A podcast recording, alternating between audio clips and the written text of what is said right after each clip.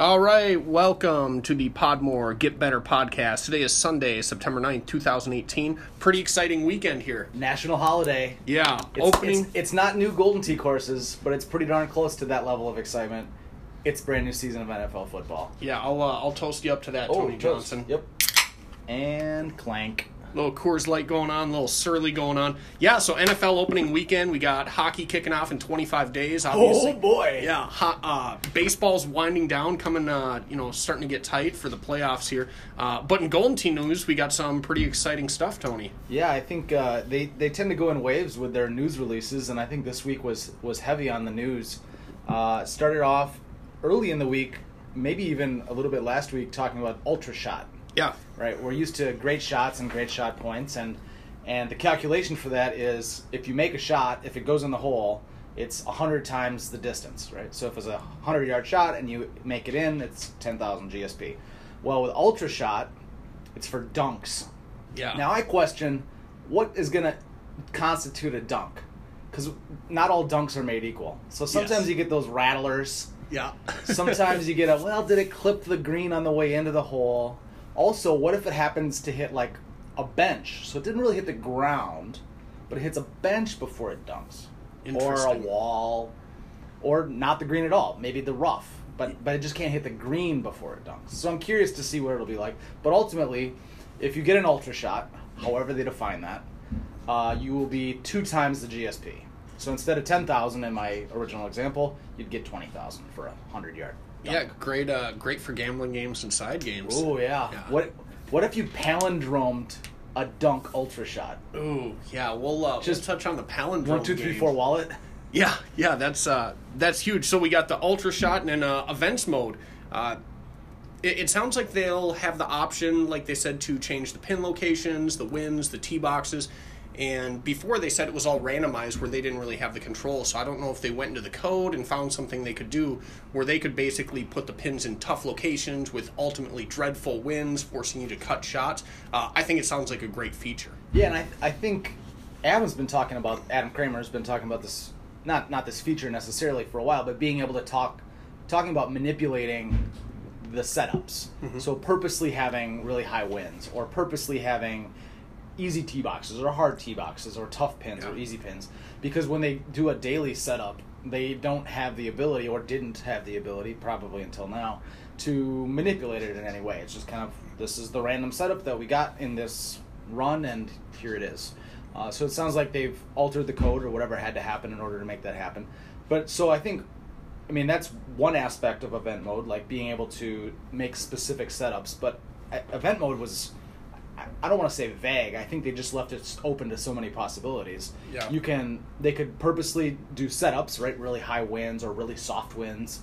Uh, there was some talk about it, it, it. Some weeks, so it's a weekly thing, right? So if you get uh, a really high wind week, then it might be literally one, kind of like the daily, now is your best score for the in this case week counts or it could be just like regular old prize play mode where you can you could play 10 of them a day um, and it's just like regular 50 person prize play mode and additionally they said there's going to be, be able to do some other things which is like Qualifying for the world championship, yeah, they had some mentioned. qualifying through that but like also specific like you can only use three clubs Yeah. or and they'll probably dictate what clubs those are you know driver seven iron putter or something like that uh, or or maybe you have to use a certain set of clubs i think i think back to the oddest set of clubs ever which is like the the niblick and the bashy and Yeah, is that the, the old hickory set? it's the old hickory set Yeah. and and you know not a lot of people use the hickory set because it's pure trash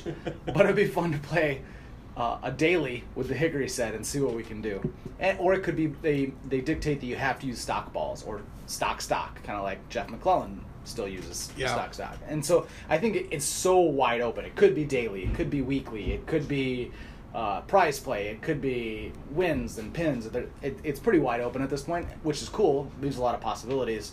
Uh, but I don't think we have a ton of information on it yet, Yeah, I'll, I'll be other than forward. it's wide open. Yeah, I'll, I'll be looking forward to what they roll out and how they use this because just thinking about the possibilities of what they're able to do and then potentially getting some player feedback in terms of what they'd like to see for a course because you do get some dailies currently where they talk about being super scoreable and there might be some holes that are actually shut down, like a drivable par five. You might Right. be stuck too far behind a tree. It might have a bad tee box, like some of the Bayou Bay ones and Laurel Park ones in the past. Yeah, so it and I think that they said this will start happening uh, in November. Yeah. So it won't be with the original release of the courses, which is coming in two weeks, or just a little over two weeks. Yeah, Uh, very exciting. speaking of that, the pre-release of the release great segue. is shipping tomorrow. So I got some information from Don at IT. Thank you, Don. Thanks, Don. Big Very shout cool. out. Uh, hoping to hope you can be a conduit of information toward to this podcast that we can hopefully uh, pass out to uh, some of our listeners. Yeah, speaking of passing out, uh, we were hoping that at uh, some point we'd have Kevin Lindsay get in one of those uh, pass out modes where all of a sudden he does like a WikiLeaks dump to us in terms of all sorts of data sets and so forth. He can be our Julian Assange. Yeah, he uh, un- unfortunately it hasn't come to that yet. Uh, so I don't know if he just uh, passes out too quickly, but yeah, shout out to Don, the IT team. Uh, sounds like they're going to try to provide us with some data so we can break that down. Uh, preferably spreadsheets. You don't even have to let us know what you think the data is. I mean, Tur- Tony and I can come up with our own interpretations. But yeah, going into this pre-release here, it sounded like they said there were going to be 24 units shipped out nationwide. We don't have the locations yet. Yeah, shipping tomorrow. Um, Don said that you know there might be uh some information about which vendors, which locations get it, but ev- eventually, once those pre-release get shipped and installed, ideally the vendors that are actually getting a pre-release are doing the overnight shipping. Yeah. So they'll probably get them on Tuesday of this week, uh, installed Tuesday. You'll start to see them in uh, in uh, Find a Game. Yeah, Or, yeah, Find a Game. yeah. Uh, so uh, so yeah, look for 2019s in a uh, location, hopefully within 100 miles of you.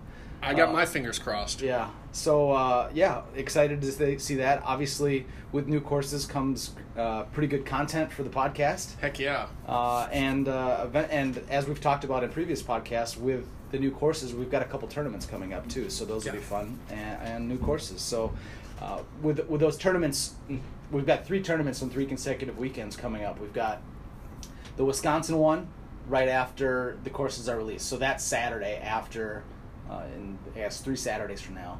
Uh, then there's the Richmond Power Events uh, tour event uh, in three weeks, and then you've got right the week after that you've got the Tournament of Champions, which is kind of an invite only, but a lot of people are, are going to be going to that. And and I think tournaments right after courses are released are a lot of fun.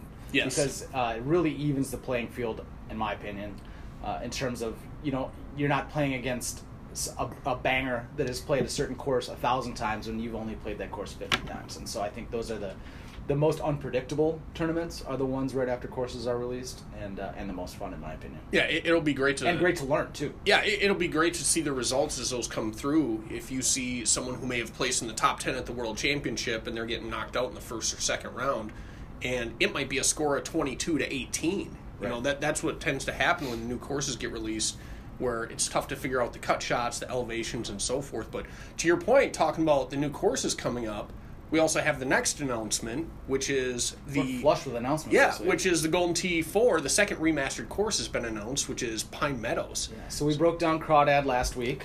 Uh, we did a, a live look, our first look. Uh, we cheated. At we, we looked blush. this week. Yeah. Uh, wanted to uh, it, kind of check out what par was, as well as look at the specific holes. I think that the par. When we say golden tee par, it's you know if you if you drive every drivable par four, you birdie all the par threes, you eagle all the par fives unless it, unless it happens to be drivable. I can't remember what we said Crawdad was last week. It was like twenty eight or twenty nine. That sounds correct. And in looking at this week's course, it looks like to me that it is uh, anywhere from 29 to 32. Ooh. So I, I think that uh, one other actually one other nugget that Don talked about, and he did this actually on Facebook, was uh, talking about the gameplay data and how you know he get, he says he gets an email every Sunday with the gameplay data for the previous week. You can forward that to the Yeah, Podmore uh, Get Better podcast. Yeah, uh, direct message Tony Johnson, please. Uh, but but what was interesting, some of the interesting things out of that was the most played course is Mayfield, and I don't think that's a su- surprise for two reasons. One, it's right in the middle, so it defaults you to uh, being on Mayfield. So I think just inherently that would get more gameplay. Uh, second is that the the mo- the second most played course, at least since it was released, was Rattlesnake. And so I- think that's really interesting because I think we can. um, There's there's there's a reason why I think it is that way, and then there's a reason why I'm a little bit surprised. Rattlesnake is the toughest to shoot par on, Most definitely. I think. Uh, but it's also the easiest to go extremely low on, right? So par on that course is typically 33 under. Yeah, you've so got you- some room for air there. and so you can be three off and shoot your first minus 30 ever. And so the two courses that I think are the easiest to shoot minus 30 on, which is kind of a threshold that a lot of people measure themselves by, Yes. are the two that end up getting played the most, which I don't think is surprising, but it was it was interesting to hear that specifically because you never know with a, one of these remastered courses if if the novelty wears off and people are like, oh, I don't like hole 12 because I can take a stroke limit so easily. So you just don't don't know. Um, but it'll be interesting to see that uh, going forward. Whether you know what the information. I'd be curious to know the information for every course. You know, since Oh, yeah. since all seven are now released, what the you know the rankings on a, on a given week of which courses get played the most. I Yeah, mean, just we know the top two. I'm I'm curious about the other four. Yeah, Five. just seeing like spreadsheet breakdown and, and something like that, I, I think would be fantastic. So we could share that with our listeners and share it with the Golden Tee community. I Yeah. mean, I, I know they typically don't, you know, really dive into the gameplay information and just strictly talking in terms of how Rattlesnake was the second most played. I thought that was really cool information to hear. So to see some Yeah. data behind that or whatnot, or even And I don't just need to know the actual numbers. Yeah, right? it- I don't it- need to. it- It was uh, played three thousand times this week. I, Yeah. just, I, the rankings are enough for me, unless you want to give us the actual numbers. Yeah, I, I, think that's very cool, and I, I think the players will absolutely love to know that. So, leading into Pine Meadows here, Tony, you've got that pulled up on the jumbotron here in the office. Yeah, the jumbotron of my iPhone. let's uh, let's start breaking down Pine Meadows here, All right. and uh, give some thoughts on talking about how you see this swing between a 29 and uh, potentially a 32. Yeah, the, the swing in my mind happens pretty early. So kind of like uh, Indigo, a little bit from a few weeks back. Uh, this one looks to me like it starts off with a hole a lot like uh, we both thought this separately. It reminds us of um, Rhineland. Rhineland. Jeez, blanked on that. Um, it's almost the new courses. I'm already getting the old courses out of my memory. Like as soon as, as soon as we get those new courses, I'm not going to remember any of the shots and any of the holes from the 2018 courses. So that's I'm not already the- start. that's not the no, surly that's talking, not my is it? two sips of surly talking. Uh, but hole one, I think uh, it looks drivable. I'll say some of the time. Uh, it's listed at 444 on the on the uh, on the Golden Tee fan look, and that's going to be borderline drivable just because the pin is all the way back and the, it's a pretty big green. But uh, there's three tee boxes, and we're in the back tee box of the three. So On it looks like from screenshot, yeah. from the two closer tee boxes, it's going to be drivable a higher percentage of the time. So I think this is going to, if I had to guess, this is usually going to be drivable, but not all the time. So we've got our first one that's altering par. Uh, hole two is a drivable par four. Uh, from the tee box that it's given on the screenshot on goldenteefan.com, looks like a be a pretty tough shot. You got to wrap around, uh, wrap around some trees uh, onto a green that is has water in the front and in the in the back. Yeah, and I think some of those tee boxes, I remember this one was uh, actually, I think, having to potentially hit a two iron sometimes, depending on tee box and location. There are trees on the right where you have to keep it down, so this could potentially be a low tee driver, low tee Obird, something like that. Uh, Because it's 270 yards, so that's kind of right in uh, Obird prime distance. yeah, start sniping. Uh, hole three is a par three. Um, not much to it. Hole four is going to be our se- our second one that I'm I'm curious whether it, how drivable it's it's going to be. Um, from the from the look it's given on Golden Tee Fan, it's 469 yards, so that feels not drivable. Um, but it looks like on the tee box you could probably pick up 20 to 25 yards, and this green is gigantic. We don't know exactly how big, but it's it's pretty damn big, and the pin is pretty close to the back in this screenshot. So I can imagine that this hole could play all the way down to like 375, 380 in that range. In that case, it is drivable. Now it's a lot of water clear, so you might end up there's a bunker just short of the green that you might end up in, in a decent amount uh, for a little sand sniper. Oh, yeah. But uh, but I think that this is the second one where I, I would say park and alter. I, and and I would flip flop it compared to hole one, which is I, I'm assuming hole one is going to be drivable most of the time. Agreed. Uh, and I think the complete opposite on this one. This one's going to be drivable one in ten, maybe, kind of in that range. Uh, if I had to guess, certainly if you get a tailwind from the front box, you, You- know, you're it's gonna a, it's a gigantic green, but but usually these gigantic greens are are flat, so that helps. Even if you've got a hundred foot putt, usually, you know, if it's a flat green, that's not so bad. Well, in this case, you've got a from the tee box at least an up two right three, so you've got some break. So trying to make a eighty foot up two right three is not the easiest putt in the world. So we'll see what uh, hole four brings us. Hole five, a, another drivable par four. We've got a, we've got a tier on this green. Multi-tiered green. Here we go. The uh, some people love them, some people hate them, but get used to them. They're here to stay. We got some tiers. Yeah, it kind of looks like uh, Rattlesnake number 11. Is Yeah, it yeah. 10 or 11? Yeah, the multi tier 11. green, uh, where the front portion is lower, uh, back portion is higher. So if you have a lower pin, you could potentially use that as a backboard uh, to keep it on the bottom side of the green. Yeah, distance wise, it looks a lot like um, Rattle number eleven. It's kind of in that three hundred to three hundred and twenty yards. That back that back portion of this green looks a lot smaller than it does on Rattle eleven. So that'll be interesting when the pin gets back there. Yeah, quality shot making there to take eagle with the back pin on the upper tier. Uh, hole six, another drivable par four. It's listed at 300 yards here on the on the overhead. Um, looks like it's going to be drivable 100% of the time. Uh, I bet that we struggled like hell on this hole previously because it's a down six. So uh, we only had backspin as our only option at this point. Back when this was an original course, um, and so I bet this even still will be a relatively difficult hole. Yeah, at at first glance at this hole, this reminded me of is it Moose Landing number two, uh, drivable par four. Okay. Uh, is it Not Moose? it right is it. Moose two Oh, or yeah, Moose number a- four? yeah, Moose it's two. slightly left. Might be going straight at. Might be putting a slight cut. I think it's downhill, protected by a bunker in the front. Uh, definitely reminded me of uh, that early par four in Moose Landing. Yeah, I, I no, apologize. I don't have the number off. No, no, it is too. I, I know what you're talking about. I, I think that two things in my mind make this a little bit more difficult than Moose Hole 2, which has some bailouts. There are some bunkers around Moose 2, but there's some bailouts as well. Uh, the right side of this green is, is pretty uh, spacious, but as soon as if the if the pin is on the left side, which it happens to be on this overhead, that's a tough shot. Yeah, I mean down six. In this case, a five tailwind from 300 yards. That is a that's not an easy shot. Yeah, which in theory, if, if you're over on the right hand side of the green, it's a down six green. You're probably going to have a right five or six coming Yeah. back at a you know thirty to sixty foot putt. Yeah. So I think that's that's our first, I'd say, tough hole, unless we consider some of the borderline drivable ones to be tough holes. Although two might be. Uh, hole seven. This is our third one that alters par. So I think that uh, whether whether the three holes now that we've talked about uh, alter, it either goes from a minus twenty nine par to a minus thirty two par. So we've got four par threes.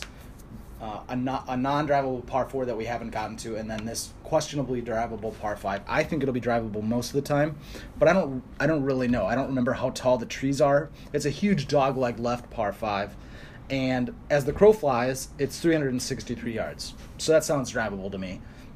Uh, but I don't know how tall the trees are in between us and the hole. Uh, we didn't. hop- we didn't have the look up option Yeah. back in the day, so uh, we'd have to kind of use a flyby and hope it flew up. Uh, but we'll see. It looks like it'll be drivable some of the time. There's only we don't even have a picture of the green on Golden Tee Fan. Uh, so yeah, down two, right six. Um, so I don't even know what the area around the green looks like. I bet it'll be drivable half the time or so, if I had to guess. Yeah, drivable par fives are always exciting. And I would guess that that's one of the things that drives some of the gameplay. One of the reasons that Rattlesnake has so much gameplay uh, compared to the other courses is that there's the three drivable par fives, and people like double eagles. Yeah. makes sense. Uh, hole eight is a par three, pretty big green. Not worth, not a ton to talk about there. Hole nine is going to be a drivable, 300 yards ish par four. That hole used to kill me back in the day. Oh yeah, Yeah. Is There's the, a, the cliff in the way? yeah, you have a cliff. Don't worry about it. that cliff anymore. we got high tees. Yeah, so we got tees now, and then up near the green, just prior to the green, there's actually a rock wall up there and some trees there. Kind of reminds me of goodness, is it Mystic Number Three, where your mm-hmm. green is kind of protected, and I believe it drops down a little bit from the trees, where you may actually have to intentionally hit the trees depending on your tee box, or if you're in a good position to just hit a high tee, go over the trees, land the green, take your eagle, and move on. Yeah. Good hole. So par in the front can go anywhere from uh, minus 17 to minus 14, I think. Uh, the back nine is a little bit more consistent in terms of what I think the par will be. Doesn't mean that it's getting any easier. Uh, hole 10, I, I think, is the only hole that's going to be completely non drivable. Uh, it's uphill. Uh, this screenshot is 485 yards. Uh, there's a bunker in front. I, I just don't. Not happening. Mouth yeah. might drive it, Yeah. but I'm not going to drive it. Uh, you might be able to get in that bunker for a little sand, easier sand shot, but uh, I think it, I'd be surprised if it's it's drivable at all. Yeah, you're gonna throw it in the fairway most likely, and just take your shot at a hole out with the big green. Yep. Uh, hole 11 is a long par 5, or long enough that it's not drivable. 500 yards on this screenshot. Um, looks like you got kind of two main fairways. I would guess that we occasionally had to go to the left hand fairway to get there in two back in the day. Uh, but now that we've got high tees and, and super balls, I, I would imagine that it, the play will be to go around to the right. Yeah, we had talked about this whole uh, in kind of doing some of our research here, being fairly similar to Greek Hills on the backside, the par five. Uh, Yeah. The fairway layout, the hole and the green location look fairly similar. Mm-hmm. Uh, so hopefully, as this course is remastered, I know uh, they waited until I believe it was January, February of last year, January to release one course and February to release the other. But then they had them earlier on invites. I believe they opened it a month earlier for invites to drive invites. I think you're. I think you're off by one month on the tails on the tail end. Ooh. If I remember right, I, again, I'm I'm I'm just going off of hazy memory, but I think invites were opened on Rattlesnake December one, okay. and then prize play was opened on Rattlesnake January one, and then invites were opened on Mystic on Feb one, and then prize play was opened on Mystic on March one. Gotcha. I think Okay. that's how it went. I'm not positive. And then new tees were, or the new tee boxes were a month and a half or two months after that, if I remember correctly, of the kind of the schedule. And then Yeah. classic course of the week started pretty, pretty soon after that. Yeah, I, I think that's pretty cool how they're staggering that, you know, a couple months after the release to keep it fresh. The Yeah. introduction of the two remastered courses, you're getting new T boxes, and I think that helps drive gameplay. So maybe we can see the data on that. Uh, but but but to see how that tra- data, data. yeah, to see how that transitions year to year, where you know we talked about how sometimes players who play a lot get the feeling that oh my gosh, I can't wait for the new courses, and it's still four or five months away. While with the new tee boxes, the remastered courses, I think that keeps driving gameplay. So I hope that they're seeing and reaping the rewards of that. Uh, by their efforts in terms of doing the two extra remastered courses Yep. and doing the new tee boxes, it, it definitely kept it fresher for me this year. For sure. Yes, I can't wait for the new courses, but I don't feel like for the last couple months it's just been dread over and over and over. Well, and and the classic course of the week helps that a ton too. Agreed. Um, I'd be and you know, we talk about I'm I'm I'd like them to mix in some different classic courses of the week. It feels like we've gotten the same I don't know whatever is twenty courses each of the last three years. Uh, I know that there's some courses they purposely avoid because they're really really tough courses and probably wouldn't be as high gameplay. Um, but I think that uh, I think mixing in a few others. This week's course is not one of my favorites. We've talked about that. It seems like once a month there's a course that I'm kind of meh on. Yeah. You know, like oh good that course again. Um, obviously, you know they get a lot of data, as Don talked about. It'd be uh, so there must be a reason they keep bringing some of these bleh courses back is because they get a lot of gameplay. But man, I just can't see it some of these courses. Yeah. No, I, I think this will be cool. So with the two remastered courses, the five new 2019 courses, so you know a third of the year, a third of the way through the year, we're going to have seven courses to choose from. We're also going to have events mode going on, which you know Who knows what that's gonna be? yeah, so so I think they're really going to try to give players a fresher look and give them more options in terms of not having the same seven courses, and they're really looking to expand. I, I think this is great. I think it's definitely going in the right direction for the growth of the game and to keep it fresh and interesting. And then uh, fast forwarding a year from now, we'll be talking about hashtag 2020 Moon Course. Ooh, Moon Course. Whew. Can't wait. It'll be so much fun. We'll have 900 yard drives. Yeah. Uh, shout out to Danny Bell.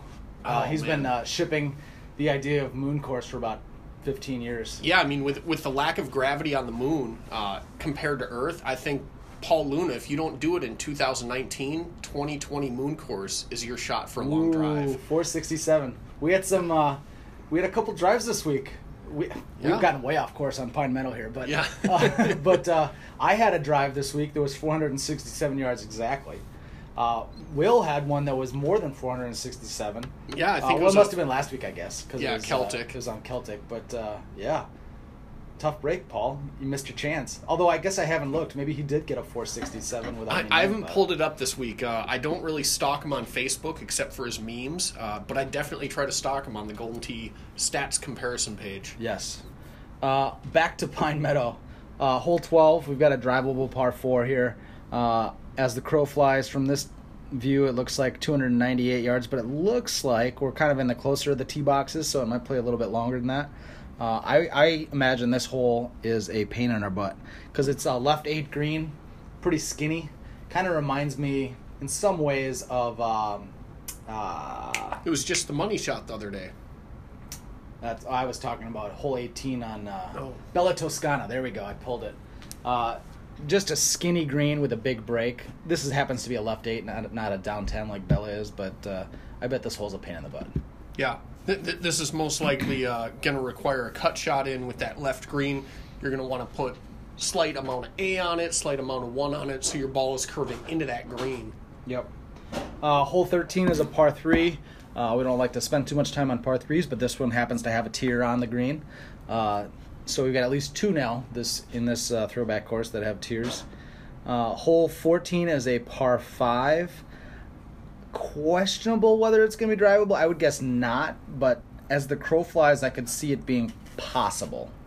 It depends on the trees a little bit. I, I'm sure at some point I'll, I'll be chasing it. It, it, Oh, yeah. uh, it, it comes up on GoldenTeeFan.com uh, as 435 yards. It shows a headwind, which obviously is discouraging. I wouldn't try that. I know there's multiple fairways here.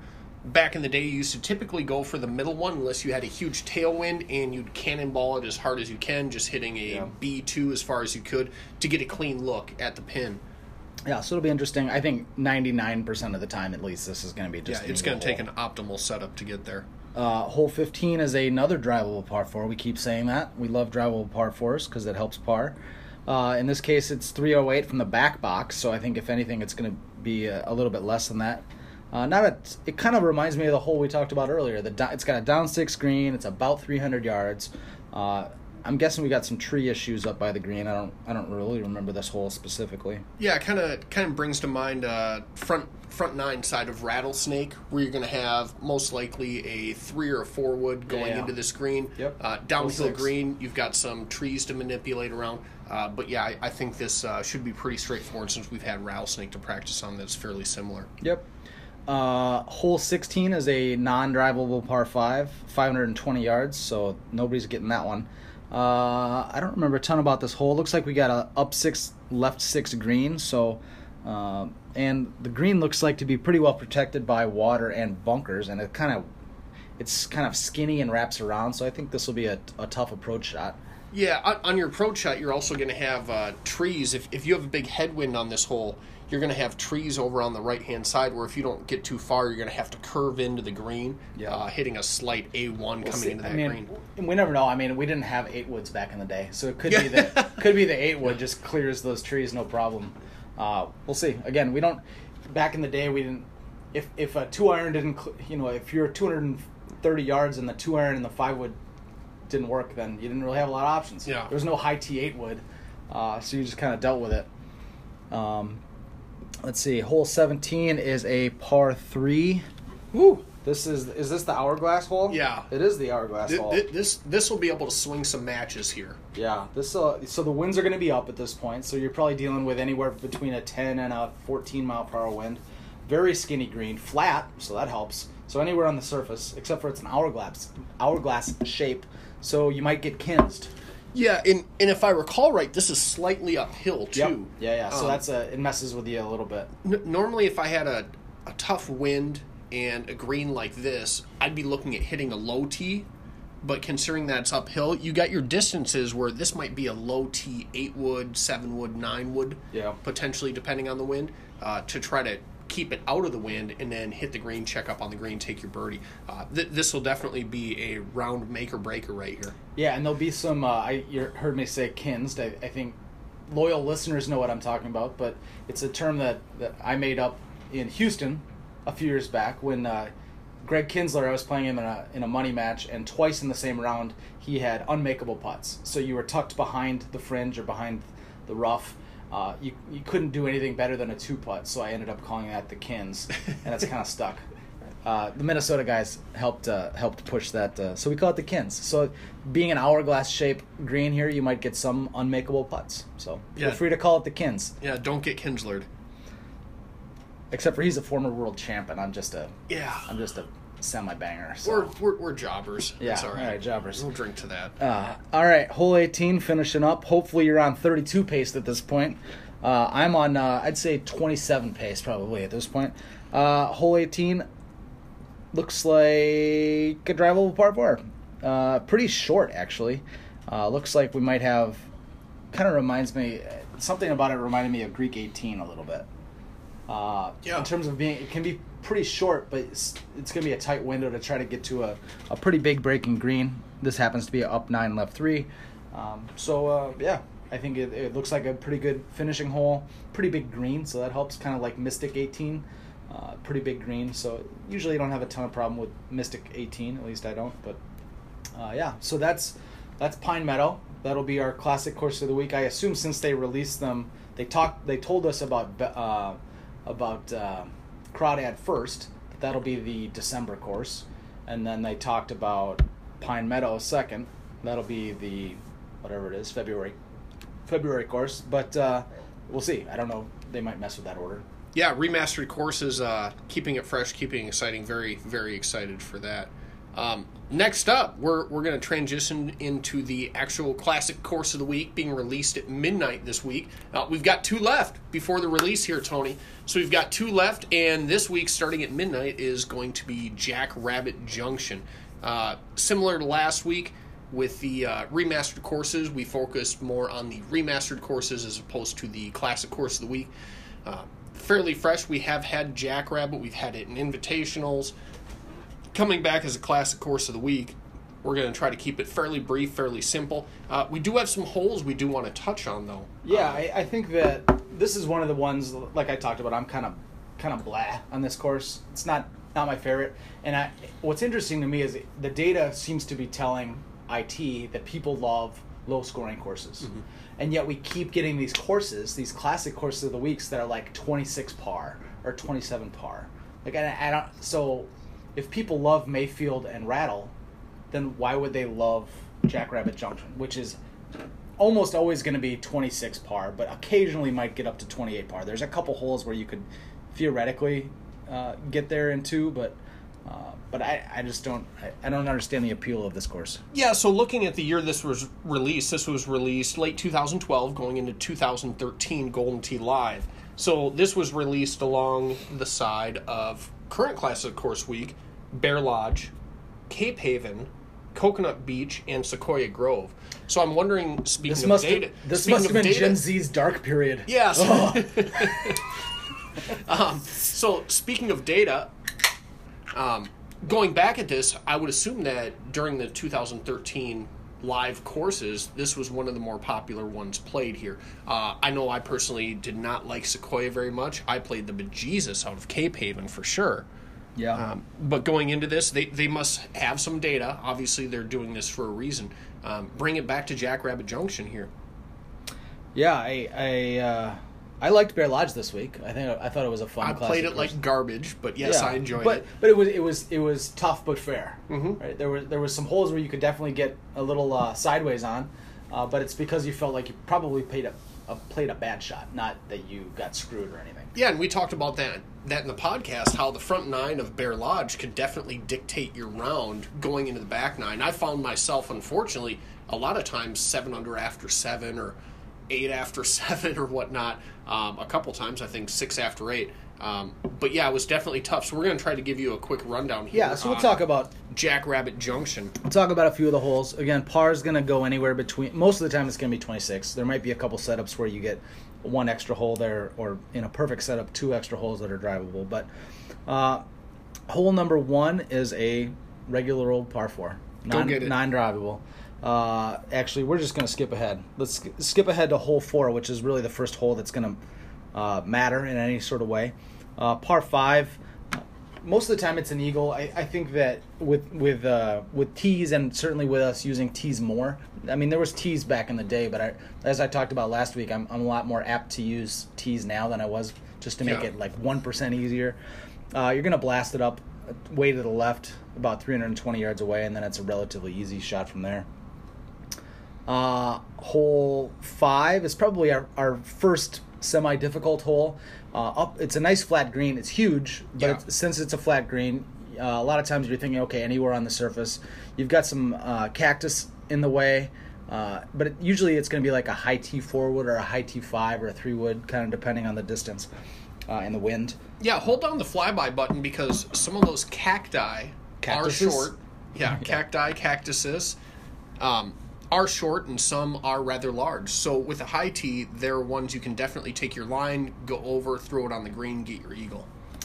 Uh, next up, we got hole eight, which is uh, sometimes can be you know kind of relatively straightforward, but most of the time is a pretty tough hole. Uh, you've got a big hill with some cacti on top of it. Uh, most of the time is in your way, and you're going into a you're going to be playing a C three type shot. So you're going to wrapping wrapping around to the left, and you're coming into a green that is a left breaking green. So sometimes you can get a little things can get out of hand. Yeah, if you're way. using a T to hit that C3 or a variation of the C3, with a high T, that's going to take off a lot of the spin. Where with a left sloping green, you're hitting a C3, it might be tough to stick this green. There are times where I definitely use a medium T, just thinking if I do hit the appropriate shot, biter Yeah. backspin is going to help it stick on the green. Yep, and I so I think there though there will be a lot of longish putts on this on this hole. Yes. Uh, this is uh, not an easy eagle. It's a, probably our first difficult hole. Uh, hole nine, par five. Uh, for for me, there, there's kind of a grove of cacti out there, uh, kind of right where the right where the fairway turns. I'm blasting a driver or a you know, high tee driver kind of over the left side of that, which leaves me usually with like 200 yards or so in. Yeah, right around eight wood because if you do position yourself there, you're going to have a slight increase in elevation going into that green, I believe. And I think an eight wood is a great approach club coming into that to take your eagle. Uh, speaking of eight wood, Yes. hole 10. Whew. Uh, if anything, I, Ugh. I wish I could change all for just this course. Change my eight wood over a nine wood because I think a nine wood is even better on this hole. It's an extremely short, drivable par four, around 200 yards.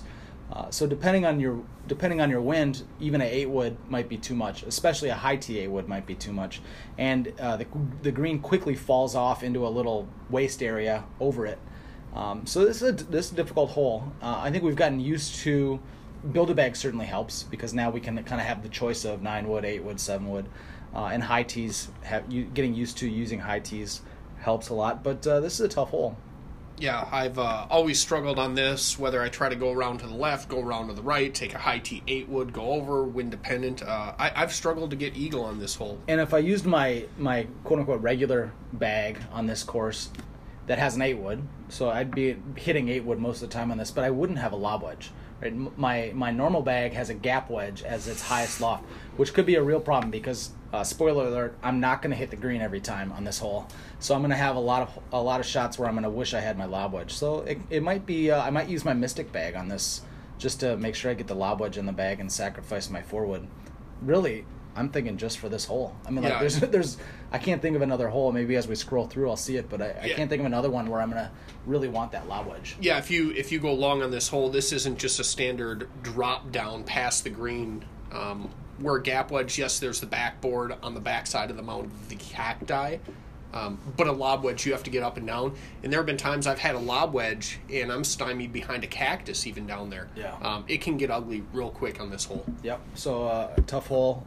Uh, again, I'll probably be keeping my lob wedge because of it.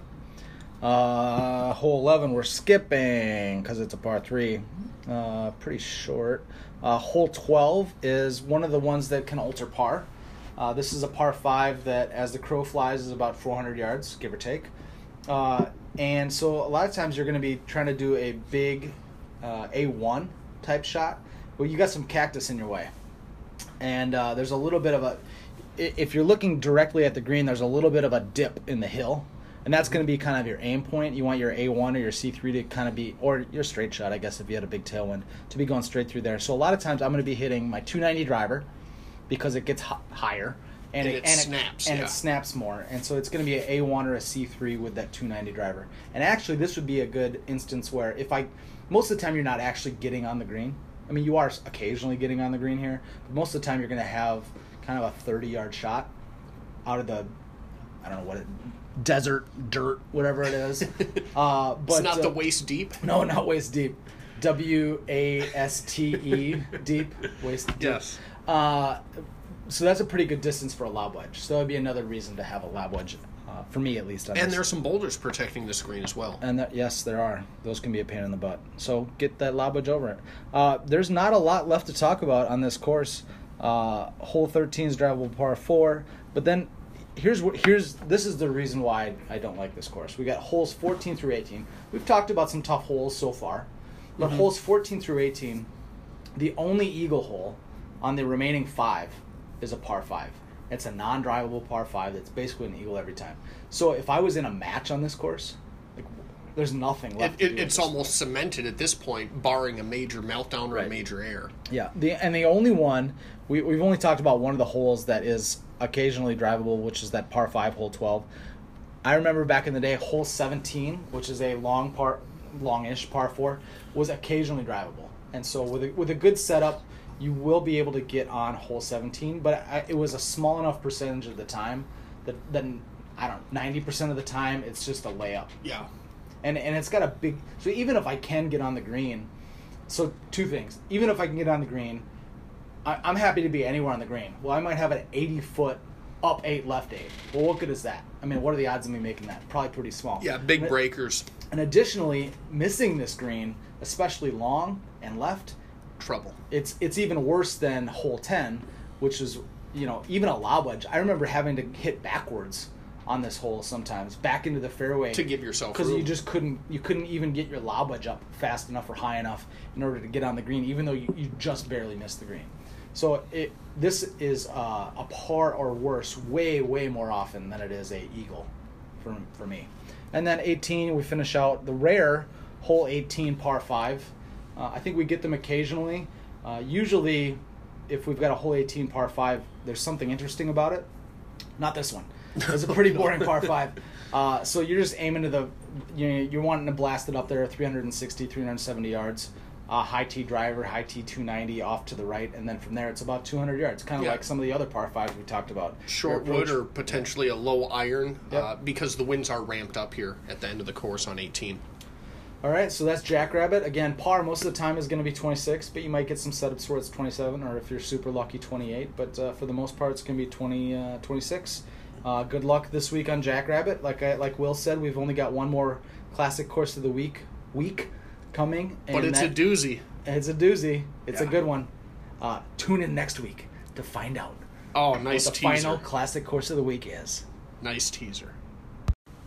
All right, so we've kind of been going over our sponsors. We've been taking mailbag questions. Uh, the biggest mailbag question we've got actually came up a couple times this week. Uh, the Golden Tee community is kind of known as a gambling community. We like Oh, to yes, play one through five. We like to attend tournaments.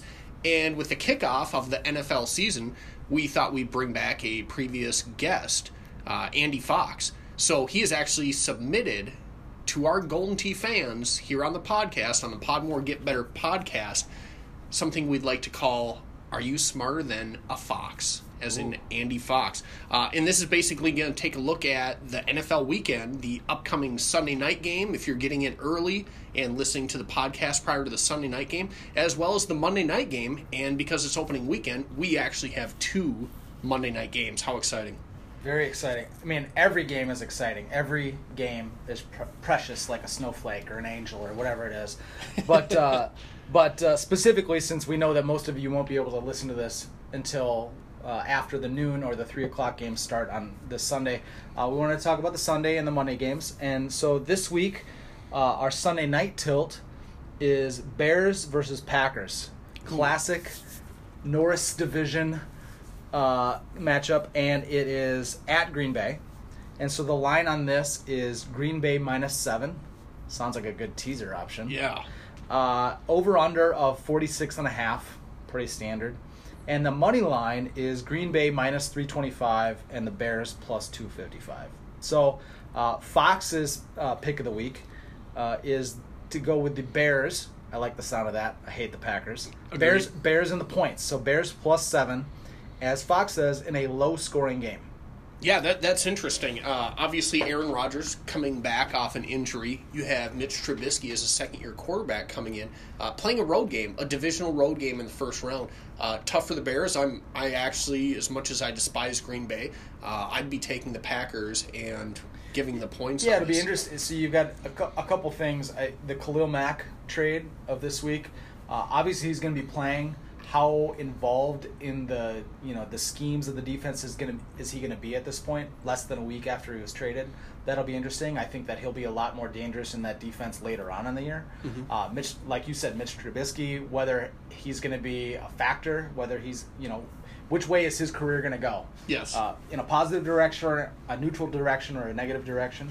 Um, and and I think I like Fox's comment of a low scoring game. I think we saw on the on the Thursday night game, uh, we saw some boring football. Yes. Uh, as Penalized much as, football. Oh, lots of penalties, which actually normally would lead to more points, but it was just it was just alternating offensive penalty, Yeah. defensive penalty. It was just a drag, and it, and there was a couple there was a couple flags that we I think we can attribute to the new rule changes of even more protecting the quarterback, but it was just a lot of like holding and offsides, and there was a couple calls that were super questionable in terms of roughing the passer, um, but they seemed to offset with each other, and so you know, I think that a low scoring game is a good call here, especially uh, outdoors, first week at Green Bay. Opening Pretty strong defense with uh, with the Bears. So uh, sounds like well, he didn't specifically say he likes the under. Sounds like He, likes he's leaning that way. I, I agree with him. Looking at that initial Thursday night matchup with Philadelphia and Atlanta, you could tell that there was definitely rust on the players, Oh, yeah. uh, having not participated in you know the preseason games very much and so forth. And then on the flip side, you look at Green Bay. You know, Jordy Nelson going to the Oakland Raiders. Aaron Rodgers doesn't have that many targets left. You have an aging Randall Cobb. You, you have some folks uh, where Green Bay has been notorious for putting up some big numbers and been, being a high potent offense. Uh, I'm a little concerned about that even at home. Yeah, I, I think that's fair. Think, so I mean, Aaron Rodgers still has some weapons, and Aaron Rodgers being Aaron Rodgers, kind of like Tom Brady being Tom Brady. He'll, He's gonna find He'll find people to get get the ball. Uh, but uh, but yeah, he's he's he keeps losing some some folks. So uh, next we've got Monday night games. First one, the early game is Jets at Lions, classic matchup. Ooh, oh, Like, must see TV. when I think of opening week, I think Jets versus Lions. I tell you what, uh, and it looks like the this line is a little bit surprising to me. I'm, I'm kind of surprised. So the line is Lion. It's at Lions, so it's Lions minus six and a half, almost a full touchdown. Over under of 44 and a half. Uh, the money line is kind of like the last game. Lions are minus 280. Jets are plus 230. Um, that line seems a little high to me. It doesn't seem a little high to Fox because Fox likes the Lions minus six and a half. at, at at home, I like the Lions and the six and a half. I'll agree with him on that. I, I think the Jets are going to be sneaky this year. I mean, not like 11 wins sneaky, but sneaky enough to not be a six and a half point dog uh, in week one. So we got Sam Darnold, rookie quarterback, Yep. first round draft selection on the road. Uh, obviously, not a you know divisional rival or anything.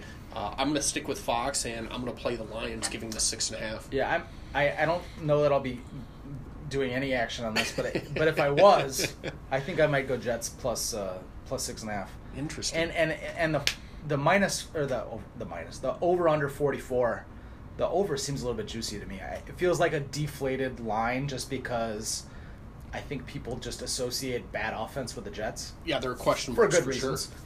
but uh, but I think the over on that 44 and a half sounds like probably if I was going to bet anything, that'd be where I would bet. Uh, final game tomorrow night's late game. Stay up if you can. Otherwise, get your money in early and go to bed Ooh. uh, because you cannot affect the outcome of the game. uh, just go to bed, enjoy your sleep, uh, and find out in the morning if you won or lost your money. Yeah, no matter how loud you scream at your TV, Yep. you can't impact It's it. not going to stop me from screaming at the TV. but logically speaking, I know that it doesn't really help. Uh, next, uh, we've got Rams versus Raiders. Classic Los Angeles versus Los Angeles? Question mark. Soon to be. Las Vegas. Uh, and uh, I think the Rams are going to. They're not going to surprise anybody. They were really good last year. I think if I was going to pick an NFC favorite this year, I think I'd go with the Rams. wow. I think that Wow. they've got the uh, the offense uh, that's that's good slash good enough, and all of the pieces that they added on defense this year uh, are really interesting. Now it might completely implode, right? You've got a lot of strong personalities uh, that if things go sideways, that they'll go real sideways real fast. Uh, but I think the pieces that they added on defense are really interesting. And uh, but speaking specifically about this game, it's it's at the Raiders. Does anybody in the Bay Area still care about the Raiders? I'm not sure. uh, but we've got Rams minus four and a half, over under of 48 and a half. And then the money line is Rams minus 212, Raiders plus 177. And uh, the Foxes, uh, Are You Smarter Than a Fox bet is Rams minus 4.5. The rare road, road favorite that Fox likes. He says, Normally I don't like road favorites, but in this case, first of all, he doesn't think there's a huge uh, advantage to the home field in this case. Correct. Uh, as well as it being a late Monday night. And uh, he says the Raiders organization is complete crap, or something like that. I might have par- paraphrased. But, and, uh, and slightly censored it. yeah, yeah. Uh, but uh, I think that, uh, you know, the, the shock, if you want to call it that, of losing Khalil Mack might affect them. It could go one of two ways. It could completely tailspin their season, or it could embolden them to to show ownership that uh, that they deserved to keep Khalil Mack. Yeah, they got a couple of first round picks for him. Uh, I personally think that was a good deal for the Bears. Uh, but uh, there, I know there are differing opinions on that, and, and some people like that like getting two first round picks for a all pro middle linebacker, probably Hall of Famer. But you know, who's to say? Yeah, I'm going to side with Fox on this one. Uh, the rare road favorite, like you said. Uh, Rams at four and a half. I, I think the Raiders are going to struggle. Um, I think the Rams have a really good shot here to keep that offense clicking, even in the first game yep. of the season on the road. I'm going to take the Rams here. All right. So that is our first, first of many. Are you smarter than a fox? Uh, we'll be getting his picks every week, and we'll want to talk about. We'll hopefully get our podcast done early enough on the Sunday before the before any of the games start that you can, uh, if you're interested in Fox's advice, you can uh, and and or what we happen to say about Fox's advice, uh, that uh, you can get that before your Sunday or your Monday night games, and uh, hopefully that'll be an ongoing segment throughout the season. Yeah, thanks for joining the Podmore Get Better podcast. Enjoy the coming classic course of the week, Jackrabbit Junction, released at midnight. Uh, but more importantly, enjoy the football this weekend. I know, I know I'm excited for it. I'm sure Tony's excited for it. And look for those uh, the pre-release courses this or the uh, new uh, 2019 courses this week. So hopefully, uh, all of our listeners have uh, access. Machine, an access. Yeah. Hopefully, I, I, hopefully all of our podcasters Knock have access wood. this week to a to a pre-release because we'd love to actually if this is a little bit of on-air uh, development, not development, but uh, I think that if if we can get one within say 100 miles of us, I think we go play some this week and then we talk to our listeners. Yeah, we'd uh, yeah we'd be doing a live breakdown from the bar, or we might have to call somebody for call a call-in expert to Ooh. tell us about what they think about the call-in, and maybe we'll do that anyway. All right, so you've heard of just an on-air production meeting, uh, but uh, yeah, good luck to everyone this week on Jackrabbit Junction and good luck to everyone on their NFL bets. And we'll uh, talk to you all next week. Thanks, everyone.